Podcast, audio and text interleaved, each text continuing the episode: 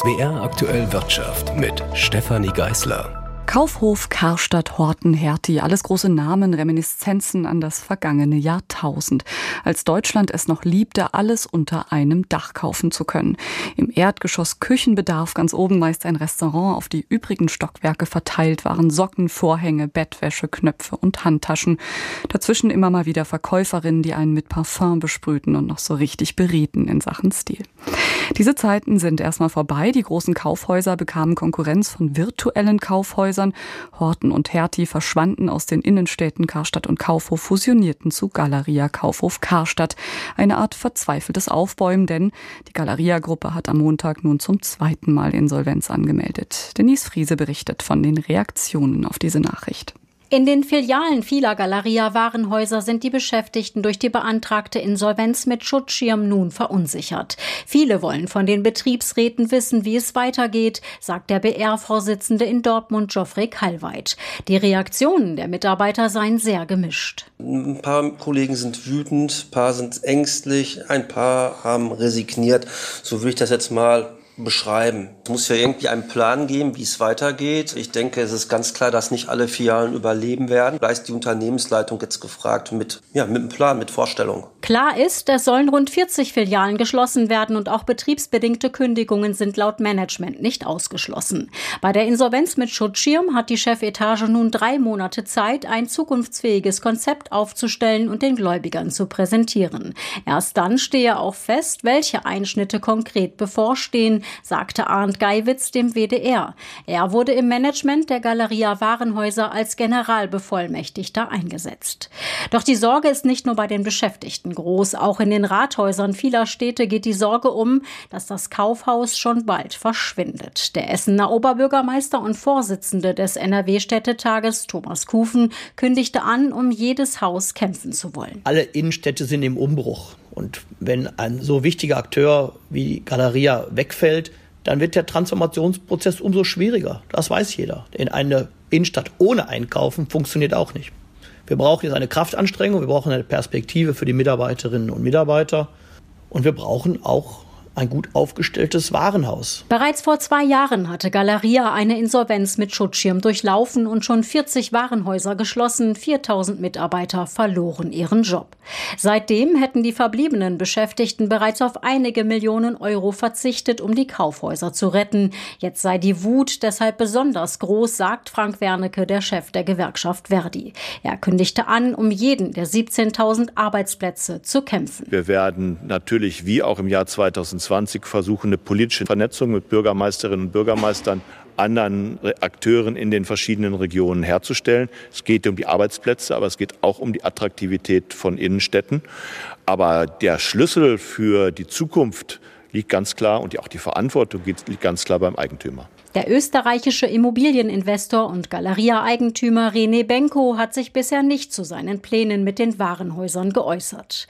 Die Essener Warenhausgruppe hatte am Montag eine Insolvenz mit Schutzschirm beantragt. Gemeinsam mit externen Beratern soll nun ein Sanierungskonzept entwickelt werden. Das Management gab als Grund für die Notlage der Kaufhäuser die Corona-Pandemie, die steigenden Energiepreise und die Konsumflaute an. Denise Friese hat berichtet, die Kaufhauskette Galeria Karstadt Kaufhof hat Insolvenz angemeldet. Es stehen Filialschließungen bevor.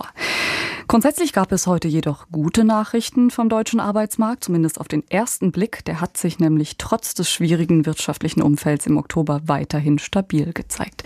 Die Zahl der Arbeitslosen ist im Vergleich zum September um 43.000 auf 2,4 Millionen Menschen zurückgegangen. Das hat die Bundesagentur für Arbeit heute mitgeteilt.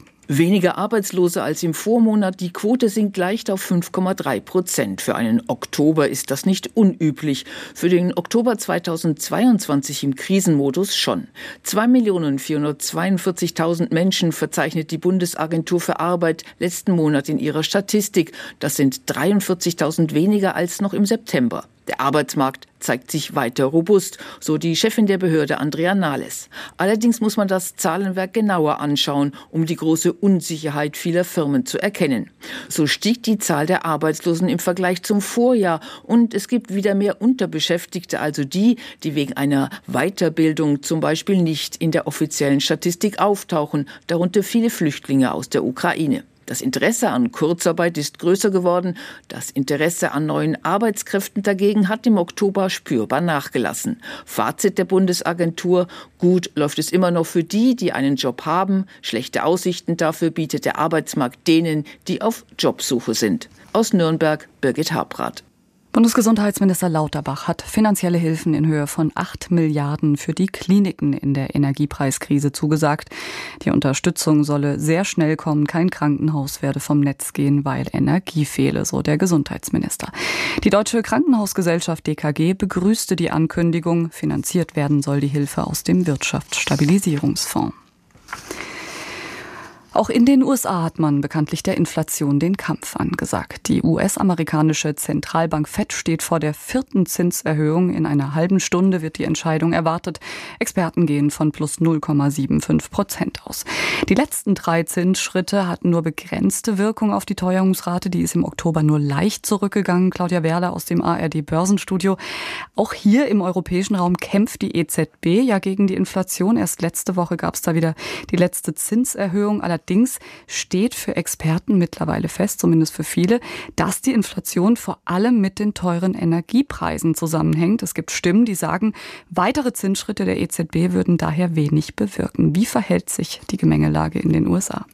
Ja, Deutschland, aber auch viele andere Länder in der Eurozone müssen Öl und Gas ja sehr, sehr teuer einkaufen. Das befeuert die Inflation hierzulande. Die Amerikaner sind jetzt in Sachen Energieversorgung unabhängiger. Sie haben eigene Öl- und Gasvorkommen, verkaufen diese Rohstoffe ja auch an andere Länder. Und von daher sind die Gründe für die Inflation in den USA etwas andere. Es ist wahnsinnig viel Geld in Amerika im Umlauf. Während der Pandemie wurden ja staatliche Konjunkturpakete in riesigem Umfang geschnürt. Die Bürger konnten damit zumindest einen Teil ihrer Einkommensausfälle ausgleichen. Die Menschen haben auch konsumiert. Und die US-Notenbank Fed hat nochmal das ihre getan, um die US-Konjunktur zu stimulieren. In den USA wurden die Zinsen gesenkt. Es wurden Wertpapiere in großem Umfang gekauft. Gut. Das Problem ist jetzt nur, die Nachfrage war irgendwann so hoch, dass Unternehmen Probleme hatten, die vielen Aufträge auch abzuarbeiten, die da angekommen sind. Es kamen Lieferengpässe erschwerend hinzu. Deswegen wurden viele Waren teurer und so bedingt sich alles gegenseitig. Das ist also eine klassische Inflation sozusagen, Frau Werle. Wie wirkungsvoll sind denn die Zinserhöhungen bislang gewesen, die ja in der Vergangenheit in den USA schon mehrfach vorgenommen wurden? Ja, sie machen sich bemerkbar, beispielsweise am Immobilienmarkt. Die Hypothekenzinsen, sie steigen. Für manch einen wird Bauen jetzt unerschwinglich. Oder aber es gibt Probleme, die Zinsen auch wirklich zurückzuzahlen. Hohe Zinsen sind mittlerweile aber auch für andere Branchen ein Problem. Manch ein Unternehmer überlegt, kann ich noch investieren, kann ich noch Kredite aufnehmen? Manch einer wird auch vorsichtiger, neue Mitarbeiter einzustellen. Und das macht sich dann am Arbeitsmarkt bemerkbar. Ja, und was die Verbraucher betrifft, sie sind in Amerika eine wirklich tragende Säule der wirtschaftlichen Entwicklung. Der Konsum trägt einen großen Teil zu dieser US-Wirtschaftsleistung bei. Noch geben viele Amerikaner Geld aus, trotz der hohen Inflation. Das zeigen die jüngsten Zahlen vom Handelsministerium, aber das kann sich auch schnell ändern. Jetzt vielleicht noch die Frage, was hat das Ganze mit uns zu tun? Welche Auswirkungen dieser Fed-Zinspolitik sind also für den deutschen oder europäischen Markt zu erwarten, beziehungsweise welche hat es vielleicht schon gegeben? Welche Auswirkungen? Man sieht das ganz deutlich am Devisenmarkt. Höhere Zinsen in den USA machen die amerikanische Währung für viele ausländische Investoren attraktiver. Der Dollar steigt. Im internationalen Handel werden ja sehr, sehr viele Geschäfte in US-Dollar abgerechnet, also beispielsweise Rohöl. Und steigt der Dollar, dann wird es für Unternehmen hierzulande wiederum teurer, Rohöl einzukaufen. Und das ist dann ein Faktor, der die Inflation hierzulande nach oben gehen lässt. Jetzt gleich um 19 Uhr verkündet die Fed ihre Entscheidung. Wir berichten natürlich und jetzt schauen wir gemeinsam mit Claudia Werle noch auf die Börse. Frau Werle, was gab es denn für Tops und Flops heute? Großer Gewinner hier am deutschen Aktienmarkt, das ist der Softwareanbieter TeamViewer. Das Unternehmen hat Gewinn und Umsatz im abgelaufenen Quartal steigern können, die Jahresziele bekräftigt. Es gibt auch Fortschritte bei der Profitabilität und das kommt an der Börse gut an. Kontrastprogramm dazu ist das, was Auto1 zu berichten hat. Der Online-Gebrauchtwagenhändler verkauft deutlich weniger Autos als bislang gedacht. Und der DAX stand zum Schluss bei 13.256 Punkten. Das ist ein Minus von 0,6%.